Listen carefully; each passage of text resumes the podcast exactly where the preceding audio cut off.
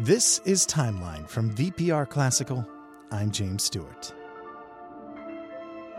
French composer Camille Saint-Saëns had a long and successful career as a pianist, organist, and composer. Over the course of his life, he saw music change dramatically as the world moved from one century to another. Yet his music stood grounded and his style remained consistent.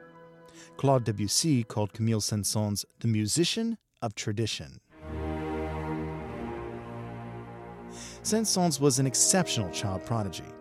His father died when he was only months old, so he was taken in by his aunt, who started to teach him piano when he was only two. By the age of three, Camille was composing original pieces. He was seven when he started to study the organ and began playing for the public. When he was 10, he headlined for a major concert playing concerti by Mozart and Beethoven.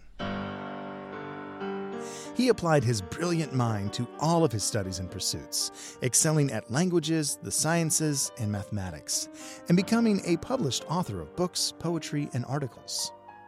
While attending the Paris Conservatory, he won multiple awards and began to receive international attention, especially from composers like Rossini, Liszt, and Berlioz. Berlioz declared that the young Saint-Saëns knows everything but lacks inexperience. Liszt called him the greatest organist in the world. As a performer, Camille Saint-Saëns championed the music of Wagner and Robert Schumann. He introduced France to the symphonic poems of Liszt and brought the music of J.S. Bach and Handel to the forefront of French music.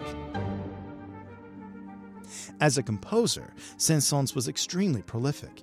He wrote in every style and genre of the 19th century and was even the first prominent composer to write a film score in 1908. Though his popularity in France waned over the years, for the rest of the world he was regarded as the prominent French composer of his time. Saint-Saëns had a troubled family life. His short lived marriage saw the death of two children, one lost through a freak accident, a fall from a balcony. However, he found a surrogate family with his student Gabriel Fauré, investing his time in Fauré's family as a beloved uncle.